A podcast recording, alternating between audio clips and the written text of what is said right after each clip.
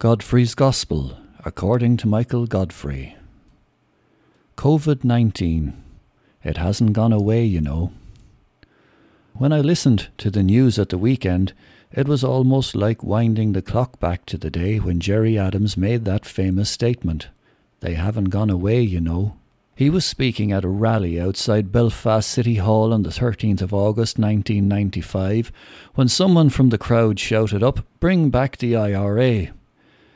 The Sinn Féin leader chuckled, paused for a moment, and then uttered those famous words, much to the delight of the crowd. It appeared to be a throwaway remark, but that statement was picked up by the world media as a warning if the peace process faltered in any way.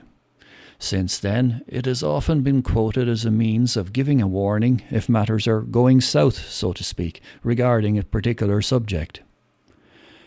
The same phrase could be used this week as COVID 19 numbers appear to be on the rise again. Not in Ireland, where we are still experiencing an unwinding of the lockdown, but in the likes of Germany, which is weeks ahead of us in that regard. As for North and South America, safe to say I wouldn't be too interested in travelling there right now, even if given a free trip.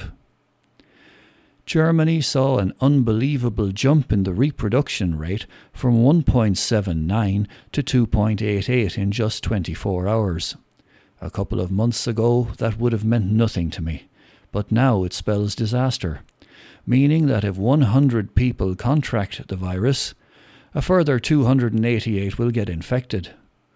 Our health officials keep warning us that the magic number is less than 1. That is what they were looking to achieve, and once we got there, they have been slow to fast track a return to normal. We are all anxious to get back to normal, but I suppose the new normal will be a far cry from the days when we could dash here and there for whatever we wanted. Now all you see are queues to get into shops, and even when you get in, you feel this sense of, I must do whatever it is quickly and get out as fast as I can. We are reluctant to make eye contact with people, and as for wearing masks, they are uncomfortable, hot, and difficult to talk through. But that is the new normal, and we will have to get used to it. Meanwhile, on the weather front, Mother Nature seems to have said that enough is enough, and that it's time for Ireland to return to its unpredictable climate.